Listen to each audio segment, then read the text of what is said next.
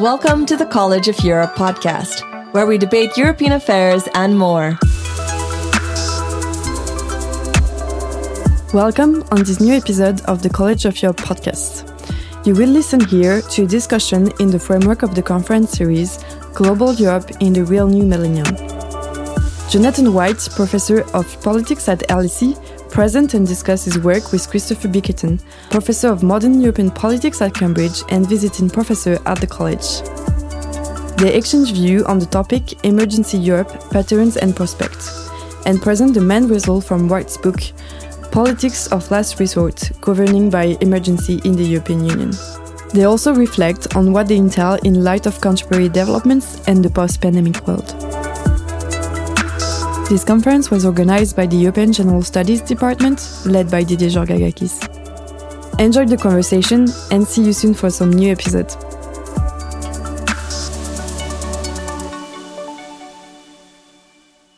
Good evening to all of you. Thank you for having me here.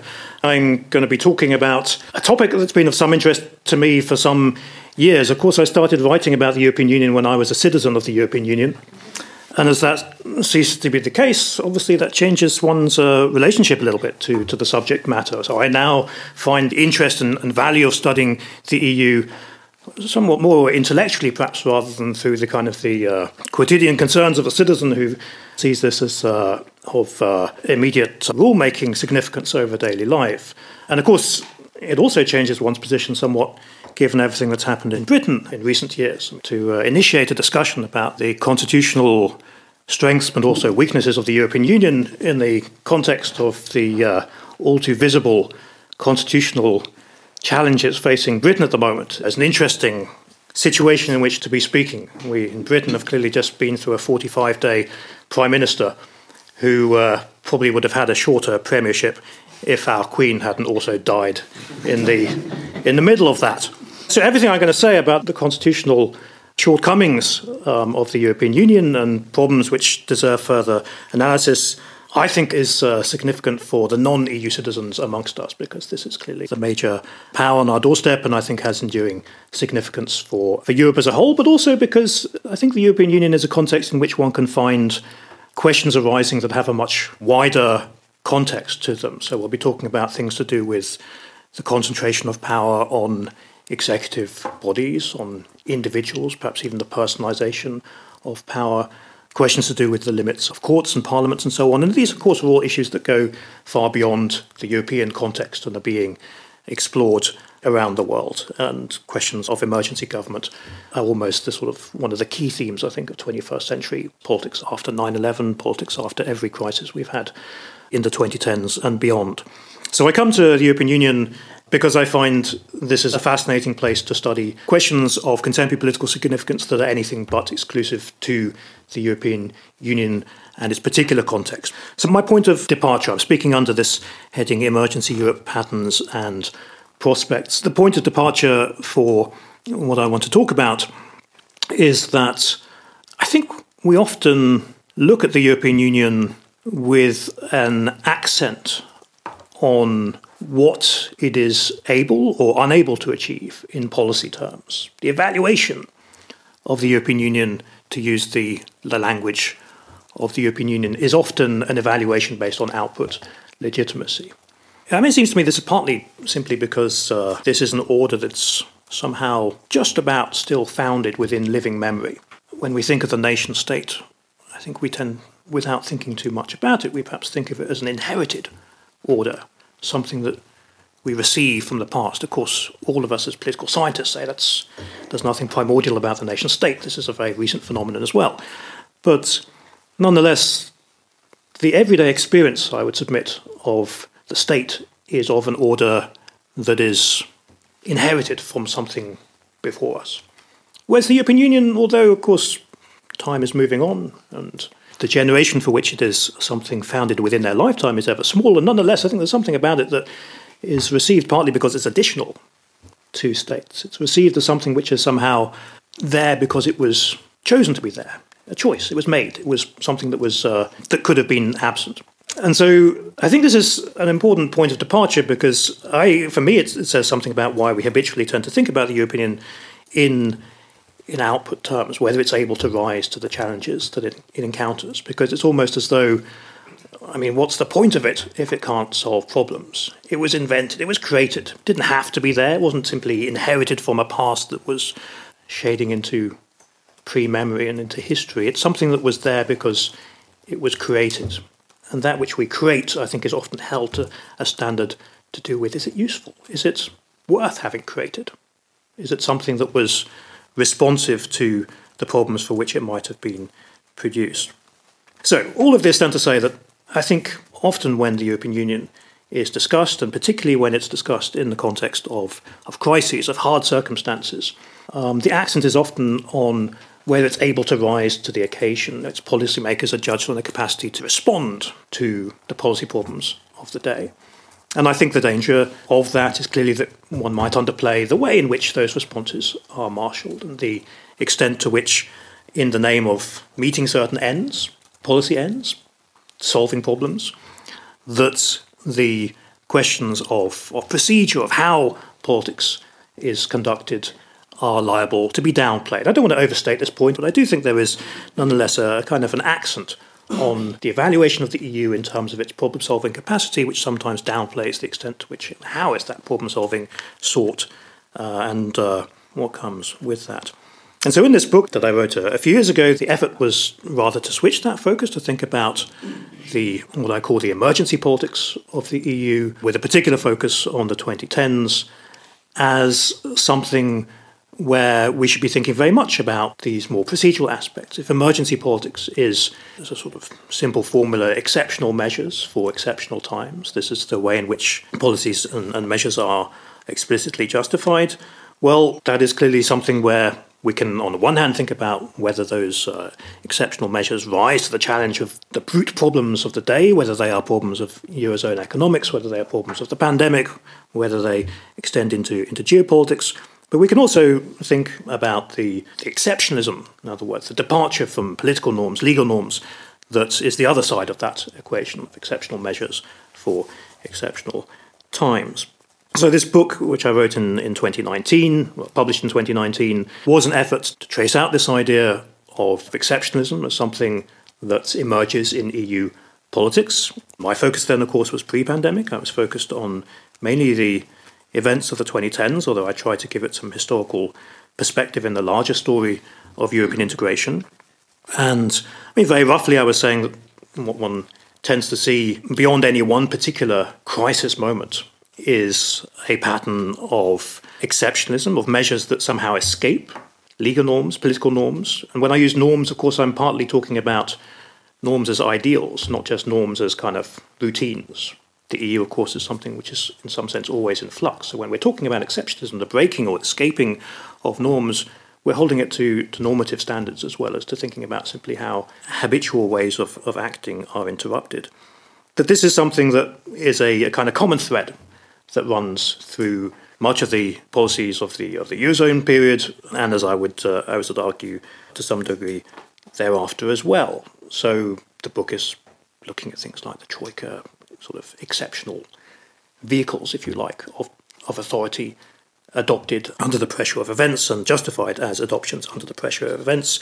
The economic field is clearly one of the key ones to look at, but I think, as the book tries to do, one can look beyond it in the sphere of migration, in the sphere of geopolitics as well. And perhaps we'll come back to that later on. And the book tries to revisit some of the ideas on this theme developed in the state context.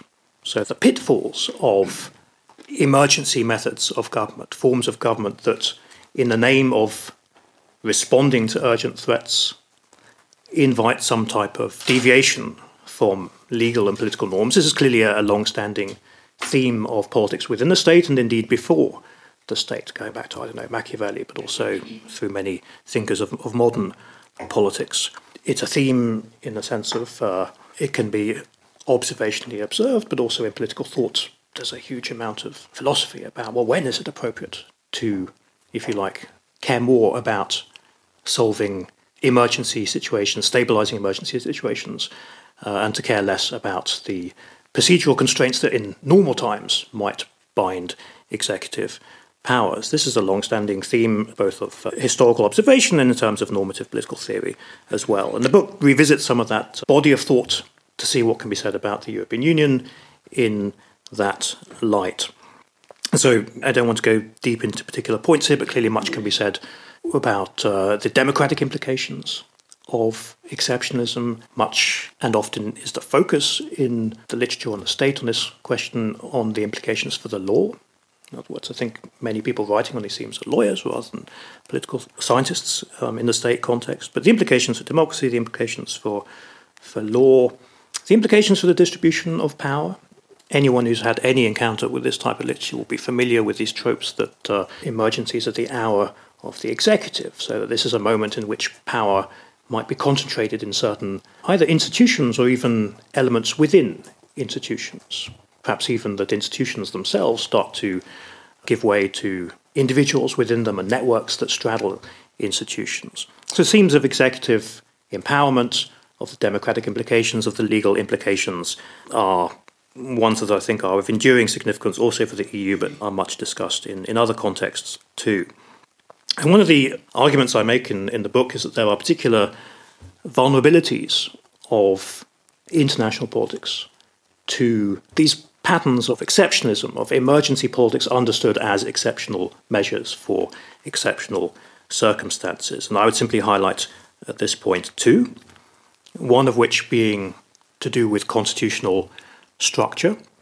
The European Union, I think, from its inception, for ideological reasons to do with the influences on it at a formative stage, has often been very wary of hierarchies, of coercion, of the kind of constraints that in other contexts might be at least attempted to be applied to executive power as a way of limiting what it can do and making it accountable in ostensibly exceptional moments. And of course, in the EU case, the constitutional structure is somewhat different. We are less likely to see hierarchies, coercive as opposed to consensual methods of decision-making. Much debate about whether the EU has a constitution, but I think it certainly doesn't have a political constitution of this kind that binds executive power in the way that at least some nation-states try to do and often, of course, fail to do. And of course, this has got its origins as well.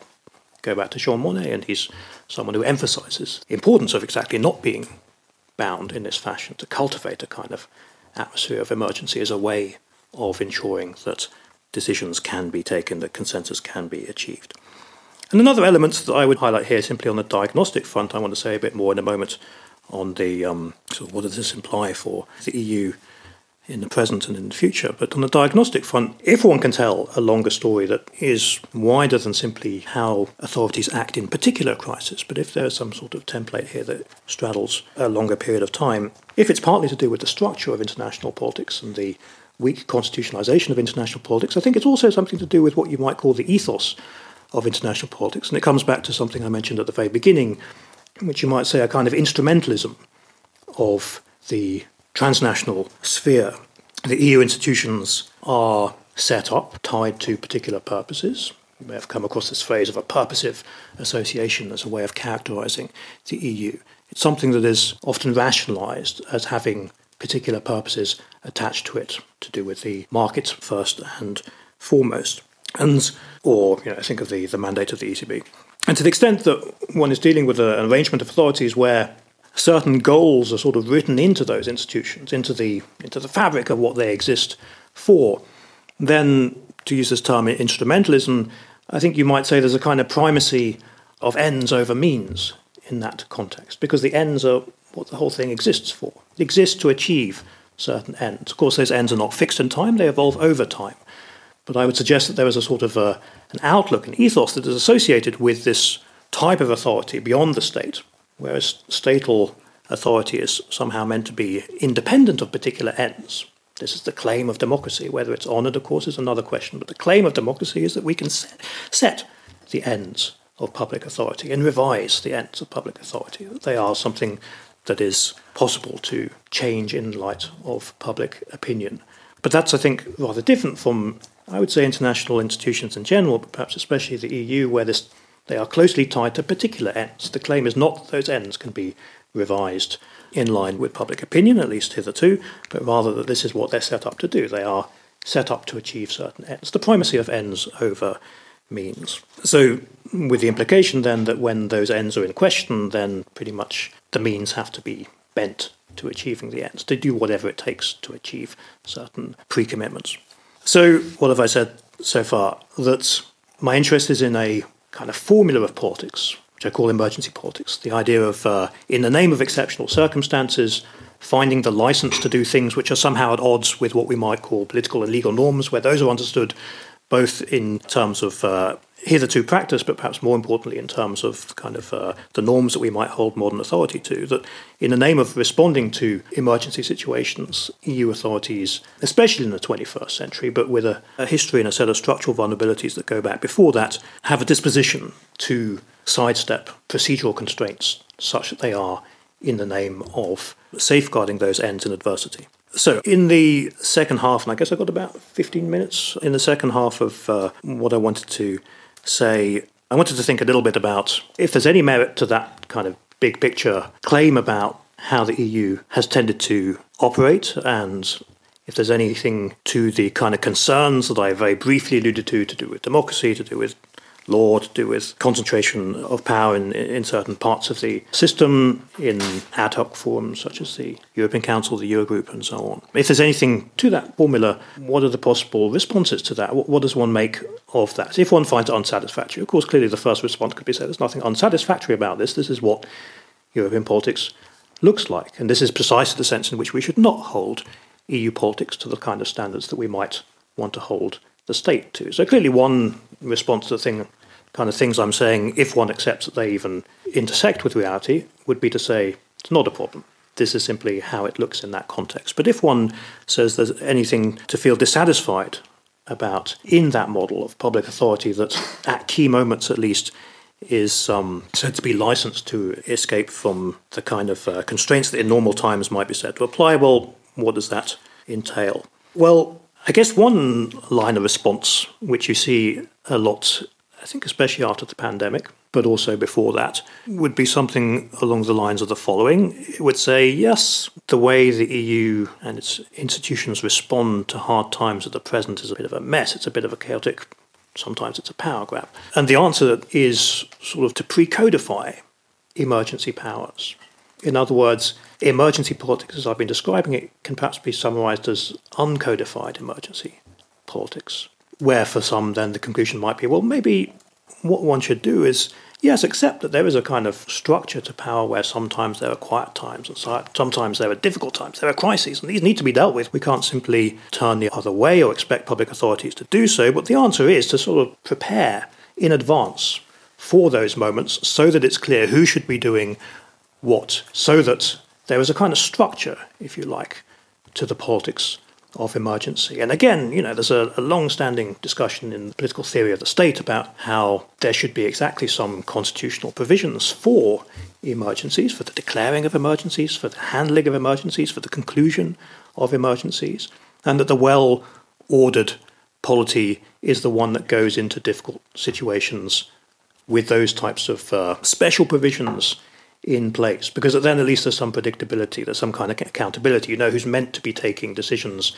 in difficult moments. In a piece I recently had in JCMS, I quoted Martin Selmayr, the former senior commission official, who puts it something like this: I think it would be useful to have in the EU a mechanism ready to be activated in times of crisis that temporarily allow it to make decisions in a simpler and faster way to respond to crisis situations with determination.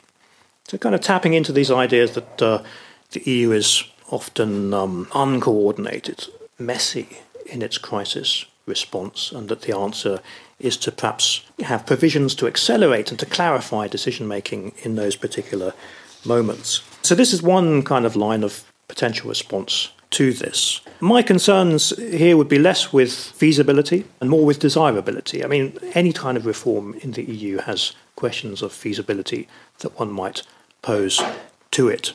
And clearly any type of argument that says, well, if the problem of emergency politics in the EU is that executive powers make it up as they go along, maybe the Council is able to take certain decisions which are hard to scrutinise, which are hard to reverse later on, If this is the way it is, then good luck trying to do anything about it, because the very people that would have to approve any change are those that are likely to resist that change, because they're the beneficiaries of such a setup.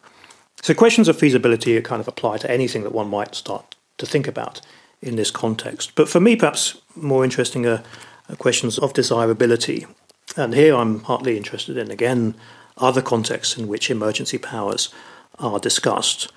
Clearly the classic, the reference point that everyone goes to when they start talking about exceptional powers in an emergency is ancient ideas of dictatorship, the Roman figure of the dictator as a way of having special provisions for often times of war, potentially times of civil war, but some kind of authority empowered to take decisions in a irregular way, in a way that is much less responsive to a wider set of authorities beyond the individual, but constrained in time.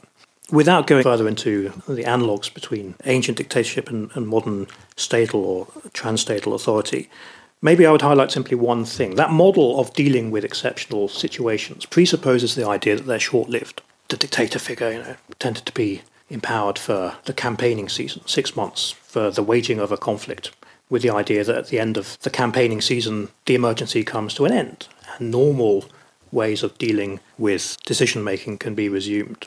And it seems to me that this is precisely how we cannot plausibly look at the major policy challenges of the present, insofar as we see the emergency politics I'm describing in the EU, but also in the states around the world. These are responses, I would say, at least at some level, they're partly inspired by the structure of authority and the incentives of authority, but they're also inspired at some level by longer-term pathologies of politics, of economy, of climate. Maybe we'll want to say something about climate emergencies as well in due course. But if exceptional measures for exceptional times has a tradition of thinking that goes all the way back to the Roman Republic, it's often been accompanied with the idea that this is perhaps a way of organising authority that can be legitimised, because one can make this division between normal times and exceptional times and have exceptional measures for those exceptional times. But what if the crises of the present are endemic problems as opposed to ones that have natural temporal horizons to them? The danger of creating mechanisms for decision-making in emergencies then would be the danger of superficial responses to deep problems, or a kind of permanent politics of emergency, if in play are pathologies of politics, of capitalism and climate, which are deeper. And I would also add that creating emergency powers is, in some sense, something that gives authorities a fallback option when faced with policy challenges. If in this imagined world in which one created codified exceptional measures, an exceptional authority for emergencies, to the extent that those powers exist, you give a reason for governments, officials, whatever the particular context in question is, to avoid taking hard policy decisions, to avoid getting to the fundaments of the problems of politics, capitalism and climate, as I mentioned them, insofar as emergency measures are a kind of a trump card that can be played at the end, a way of responding to crises at the last moment in a fashion that gives reason to allow them to fester. There's no reason to tackle the fundamental drivers if emergency powers can be relied on as a kind of way of mopping up hard circumstances. So all of that then basically to say, if one way of thinking about how does one change a political order that seems to rely on exceptionalism as a way of getting through hard times, if one solution would be to say, well, make sure that what it does in those hard times is clearly identifiable ex ante, so that everyone knows what's meant to happen, so that everyone can hold the relevant authorities accountable. This would be some type of improvement on the more fluid, murky type of decision-making that we've seen so much of in the 2010s and onwards. Well, I would say there are limits to that response. It may not solve all problems in terms of feasibility, and potentially, if it were instituted, it could make things worse. It gives a license for coping with failure, if you like. And then, as I mentioned, this paper of mine that's only recently come out, which is an effort to try and continue the discussion initiated with others with the book. The other kind of major option I look at is not so much codifying exceptional measures, but thinking about constitutional reform of a more far-reaching kind. So instead of creating, if you like, sort of embedding the idea of norm, exception, norm as the structure of decision-making, rather thinking about how One can reshape political authority so it doesn't have to appeal to exactly those exceptional measures, powers in certain crisis moments. And the points that I make here, of course, somehow are intended to connect back to some of the diagnostic points I make earlier on about the constitutional structure, about the instrumentalist ethos of transnational institutions, simplifying executive power, strengthening legislative power, ultimately changes that must go beyond institutional changes to power in parties, in civil society more broadly. And as I tried to claim in this paper, this is a more appropriate, although perhaps highly ambitious, and as with everything with the EU, with questions of feasibility written in capital letters attached to it, but something that at least takes seriously the kind of drivers of emergency politics in the European Union and the dangers of a kind of a half measure of codifying exceptionalism as something that is notionally occasional, but potentially much repeated and doing little to change the conditions that it responds to and is legitimated in the name of. Finally, just to close with the feasibility question, as I said, almost anything one can think of in terms of EU reforms, big or small, ambitious or trivial, always comes up against some feasibility problem. And it may well be that there is no big constitutional reform or indeed minor constitutional reform to be had in the European Union, or at least that these opportunities are so few and far between that the wait may be indefinite. And so third and final take that one may have on this comes back to something I said earlier on. I mean, maybe one should say that I think how things are at the moment is perhaps not so far from actually what one should be aiming for. Maybe we are not so far from a defensible model, but that simply it needs to be contested more, that executive authority, if it is prone to informality, to deinstitutionalization, to ways of acting in crisis moments which are hard to track and do indeed raise problems of a democratic kind, of a constitutional kind, and so on, that the only way that you can really deal with that is not by making institutional changes, constitutional changes, that all you can do is try and constrain executive authority through publicity, through public opinion, through retrospective contestation. Again, this is a familiar debate within the statal context of emergency powers.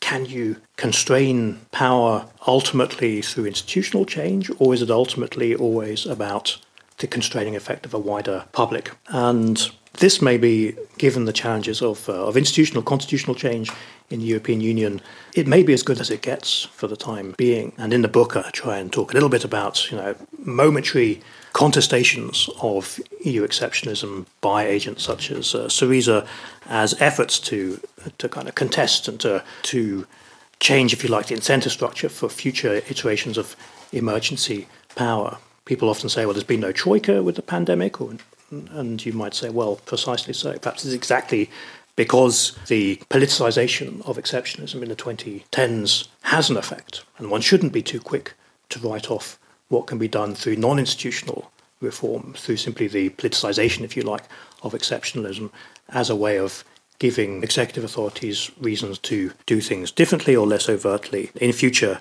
crises. So my conclusion would be roughly this: unregulated emergency politics in the EU is a problem. That's everything I started talking about at the beginning. A codified emergency regime could make things worse. In other words, codifying powers for the exceptional moment is actually perhaps not a way to improve things, but to embed some of the problems at hand.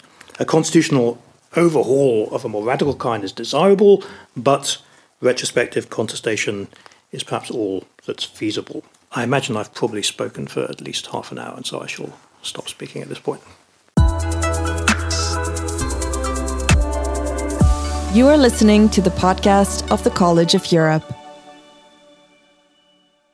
Thank you, Jonathan. Thank you for that. I think we have a lot for us to discuss. So let me just set out my thoughts. So I think, Jonathan, you've been one of the people probably most central in developing this category of emergency politics, not in its original connotation, but in the contemporary application of it to the European Union, thinking through the meaning of emergency politics, conceptually, the political implications, the legal, constitutional implications of emergency politics, the nuances of this category, the value of this category, also the normative dimension to whether this is a good or bad development for the European Union.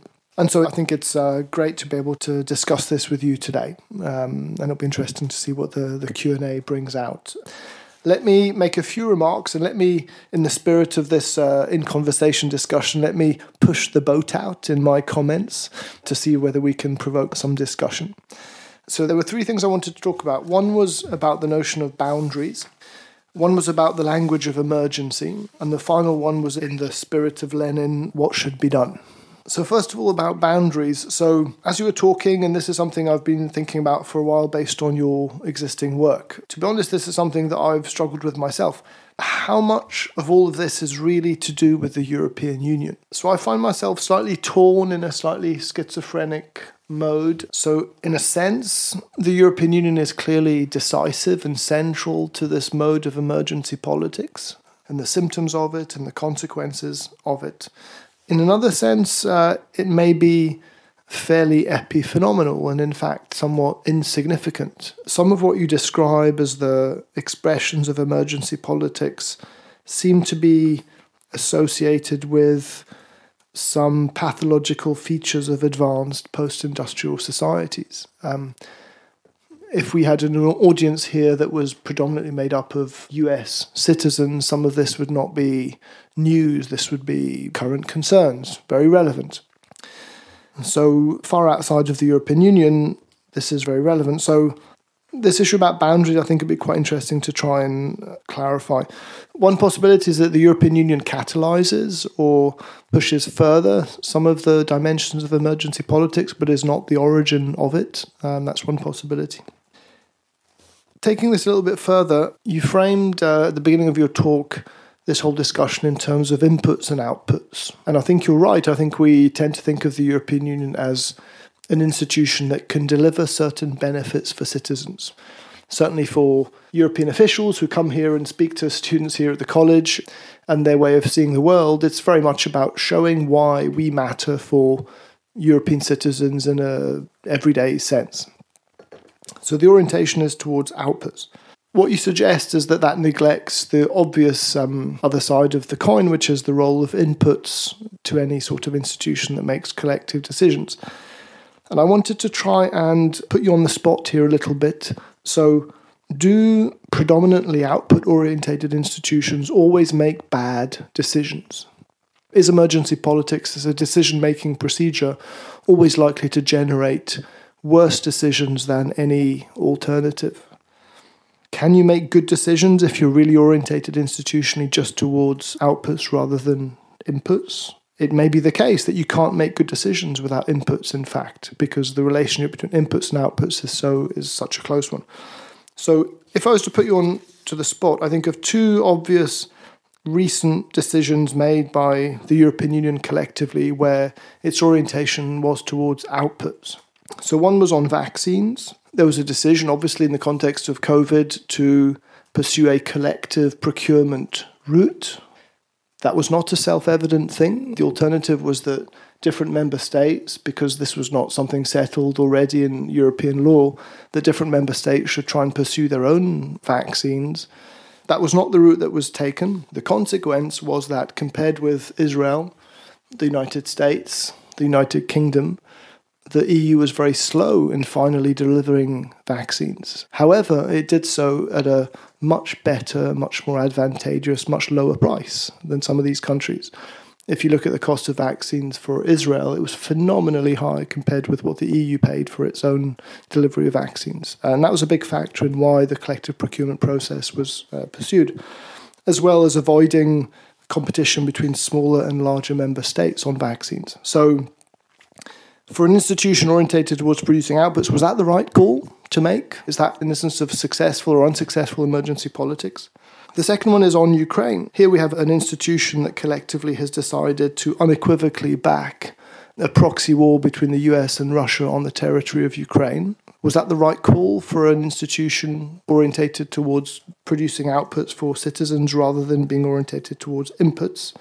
There are obvious costs and consequences with this decision. Was that the right call? So the question, first of all, is insofar as we accept that emergency politics has become the decision-making procedure de facto for the European Union, maybe it makes the right call in some of the instances. So do you think that's right or do you think that's not? Can institutions that are essentially legitimated through their outputs actually make good decisions? Or are they always destined to make the wrong call because they're institutionally configured to fail?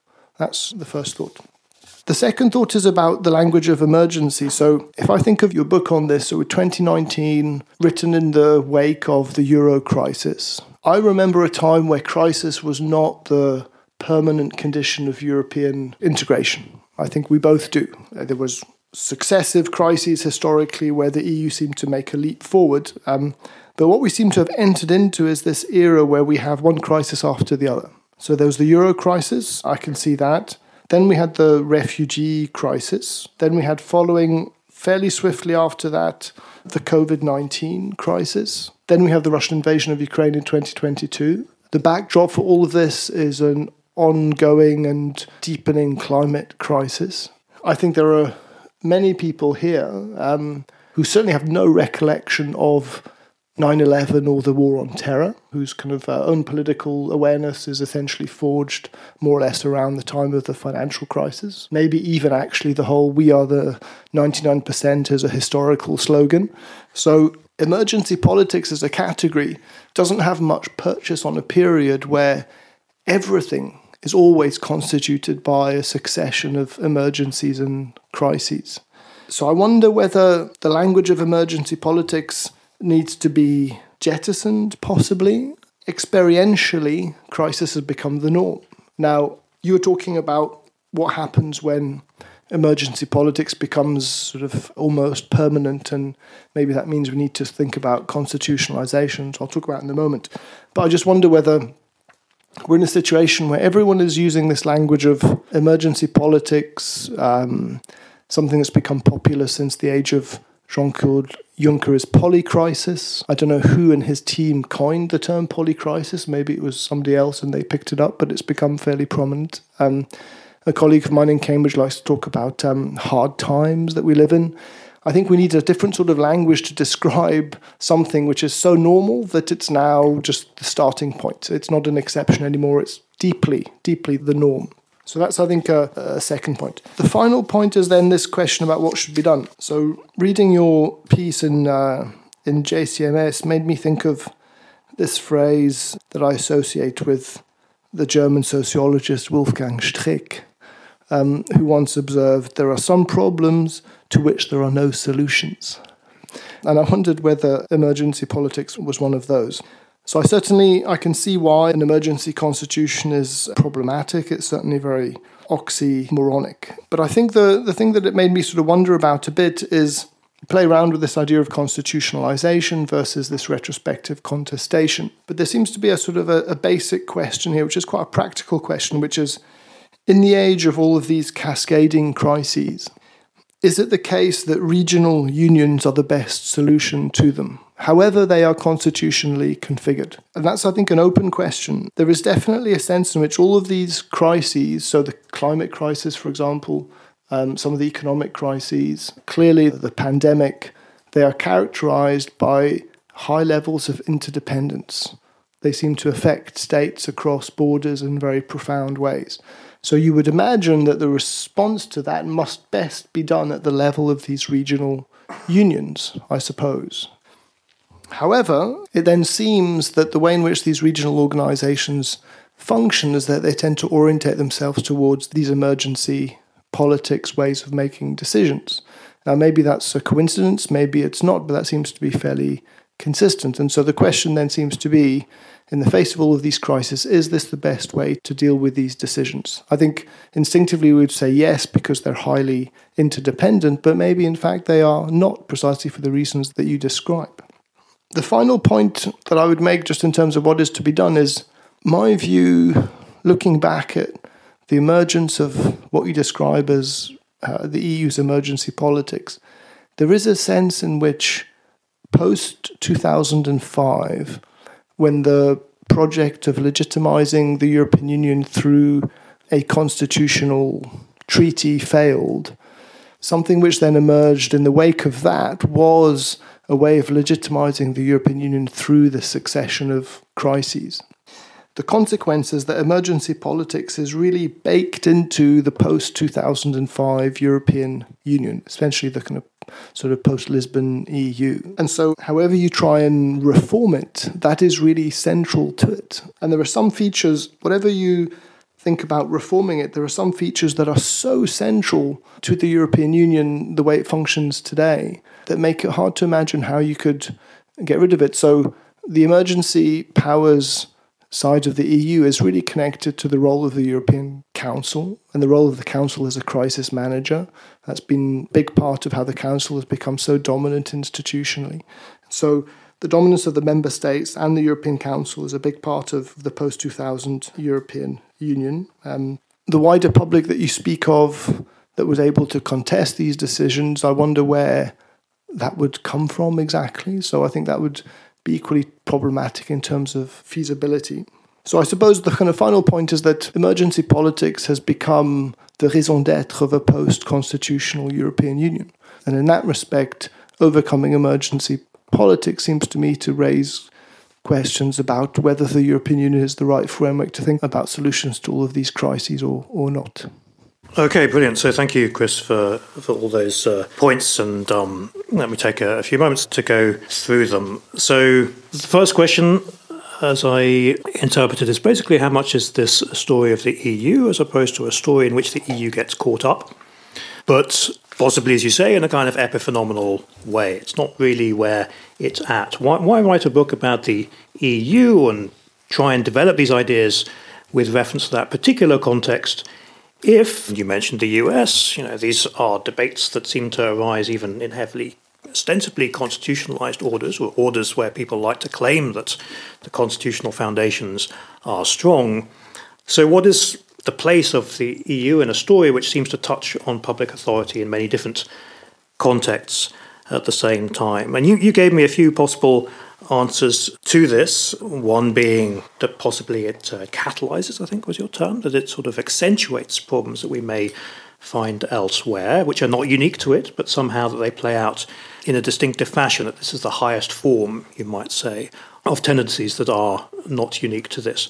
Maybe another element that I would add to that would be that the consequences may be more severe in the EU context, that the reversibility of measures taken as exceptional measures is going to be harder in weakly constitutionalized orders such as the EU compared to a statal context where you have elections, where you have governments that are able to, and at least widely acclaimed as opportunities to kind of, as a broom to clear out the mess created by the last 4 or 5 years. It seems to me that in a context such as the EU, precisely because you're dealing with a kind of a non-sovereign order, or at least where sovereignty is up for contestation, the unity of will that can be created in a moment of emergency when a wide range of actors can be brought to the conclusion that some kind of action is required.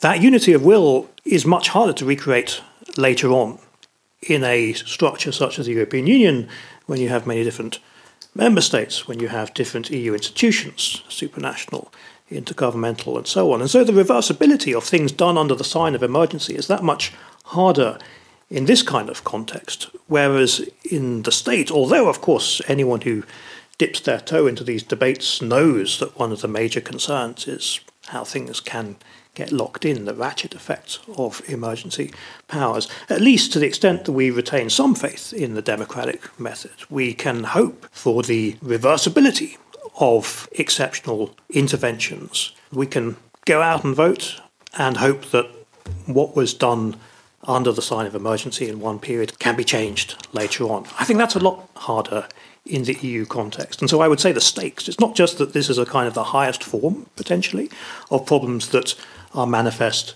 elsewhere, and the highest form in the sense that I gave you these ideas earlier on to do with the constitutional features of the EU, to do with this instrumentalist ethos that I associate with purposive associations. But it seems to me it's not just about this amplifying effect, it's also but the stakes are larger when it's that much harder to row back on what is done in the name of exceptional circumstances. So all of that to say, I very much take your point that these are debates had all around the world. They're had at the national level.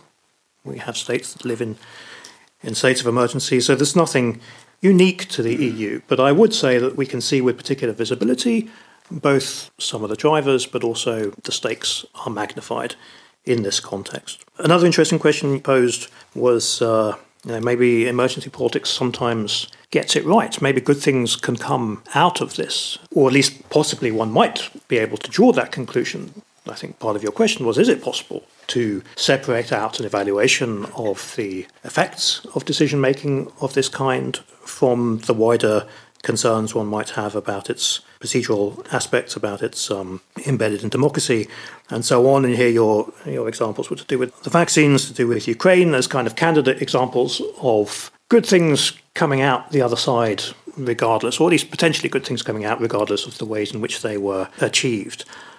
I mean, to take the vaccine example, I wouldn't be quick to applaud what the EU does in this period. I'm someone who's been following this debate with the European Ombudsman and the European Commission about how the contract with Pfizer was negotiated, and I'm sure many of you have come across the challenges levied by the Ombudsman about how this is WhatsApp diplomacy. This is von der Leyen engaged in one-to-one negotiations with the head of Pfizer, where, it's very hard, therefore, to make a proper evaluation of what is the outcome to be judged here, because it's very opaque, precisely the criteria applied in what seems to be quite personalised decision-making which is done in a medium which is deliberately hard to scrutinise later on, and that the best efforts of the authority responsible for making these things transparent later on seem to, so far, have run aground.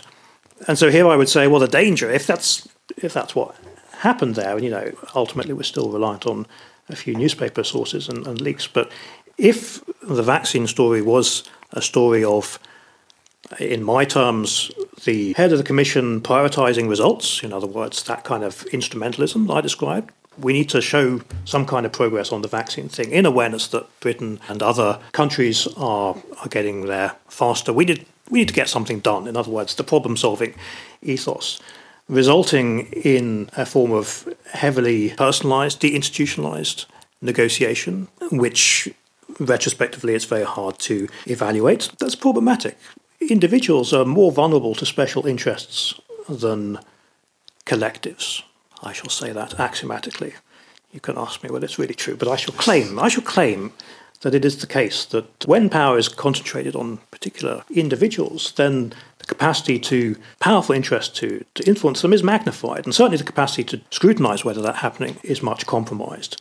So I would be wary with that example of saying the price at which the vaccines were ultimately agreed is the measure of whether something good came out of this process, because what this process I think was all about was informal decision-making in the name of getting results under the pressure of emergency situation, where that mode of decision-making becomes very hard to hold accountable, possibly prone to who knows what type of quid pro quos in the process of negotiation there, and where large companies can exactly bring to bear a lot of power, or if their negotiating partner is possible to individualise in exactly that fashion. So I'll accept your conceptual possibility that there may be situations in which we shouldn't be too quick to denigrate the outcomes of emergency politics. I probably would stick to my democratic guns and say you can't really evaluate outputs without some kind of process that decides the criteria by which you evaluate them, who has a right to influence and who has a right to judge those outputs. So at some point I'm probably going to say, no, you can't separate outputs. But one probably could go some way in claiming that they've not every form of emergency decision-making obviously has nefarious outcomes to it, but I wouldn't be too quick to come to that conclusion, because that's precisely what's at stake, the capacity to make these judgments when decision-making is deinstitutionalised, personalised, heavily concentrated on particular figures within executive authority, working off-piste informally. It becomes very hard to say with confidence that this is effective. Are we in an age that is so much the age of emergency politics that it ceases to be meaningful to talk about it in those terms? What critical work can one do with a concept that seems to be applicable to almost anything in the present? My feeling is that one can still do plenty of critical work with it. Something that I'm increasingly interested in is ideas of a climate emergency and what comes with this type of what you might call emergency politics from below.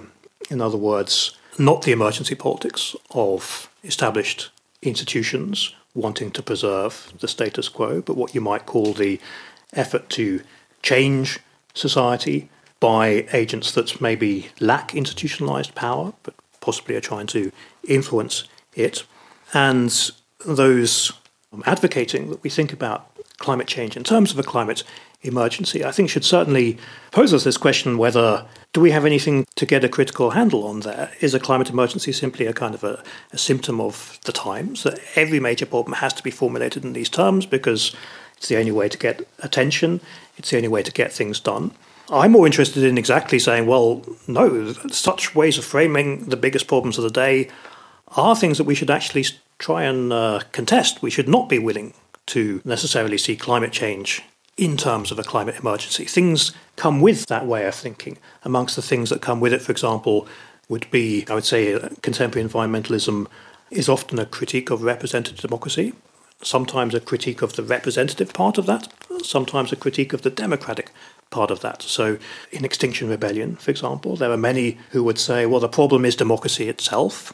And maybe not many, I'd say it's still a minority within Extinction Rebellion. But there is a strand of opinion that would say the problem is democracy because public opinion is perhaps insufficiently enlightened to respond to climate change as it is. And there would be others that would say, no, the problem is not democracy, the problem is not public opinion, the problem is representative democracy. The problem is the institutions of electoral democracy are so clogged up, embroiled in special interests and so on, that we should be direct democrats. We should be pursuing, I don't know, citizen assemblies. We should be pursuing sortition and so on, that we should have a very different kind of democracy, but not a democracy skepticism. I think both of those are problematic ways of responding to the climate emergency, the climate situation that we find ourselves in. I don't have time to go into why that is, but it certainly seems that something comes with this notion of the climate emergency. It's not simply a mundane part of the furniture of everyday politics. Something comes with it. What comes with it is, and in this case from below, from those without institutional authority in many cases, a certain type of take on the place of representative democracy in fighting climate change. And what's for me, I think, one that may actually hamper efforts to tackle climate change. I firmly believe that meaningful attempts to address climate change will have to go through representative democracy, and therefore the response can either be to step away from representation in general or for democracy in general. So, that's stepping away from the EU context. But it's simply on one level to reaffirm your point. Emergency politics is everywhere. No one can make a single claim, it seems, in contemporary politics without invoking this language of emergency. But it seems to me that doesn't make redundant the critical apparatus that one might bring to bear upon that, because meaningful things come with that language and with the political strategies that go with it, which often are a kind of exceptionism, even in this case, the kind of attempt at civil disobedience is a kind of exceptionism. Things come with this, and I think one can critically examine them with the kind of analytical tools that I've been describing. So for me, simply to say the omnipresence of emergency politics is not reason to drop this way of speaking and contesting, but reason to actually renew our efforts to apply it. And very finally, is this not so endemic to the EU these days, that there's something perhaps slightly decadent about thinking about reforms that one perhaps oneself only thinks are conceptual possibilities rather than political possibilities, and maybe that we should actually be thinking, rather than reforming the EU with all the feasibility problems that attend that, thinking about other forms of doing politics that are not based on regional unions? I would simply say that there's a transition problem here. The EU is what we have at the moment, and any argument for the superiority of other forms that depend on abolishing the EU have to negotiate all the dynamics that get unleashed in the process of transitioning from the structure we have at the moment to that world without the regional union, the world in which one might want to do politics without those formations. And those are transitions that bring a lot with them, and they may bring a very regressive politics with them. And so the principal interest that one might have in forms of politics other than the regional union, I think, doesn't necessarily mean it answers the Leninist question of what to be done in plausible terms, because it may be a very bad political strategy, it may be something that leads you to a very regressive place, even if there's some principled appeal in thinking beyond the kind of transnational union that we have at the moment. That's why I stick within the field of thinking what to do with the EU as opposed to the idea of abolishing the EU. Okay, so thank you very much, Jonathan. So I hope that I'm not suspending the democracy, but given the schedule, I unfortunately have to use my exceptional power to suspend the debate, and more importantly, of course, to thank you both for this debate, and thanks the assembly as well. So thank you so much for all of this, and thank you to all.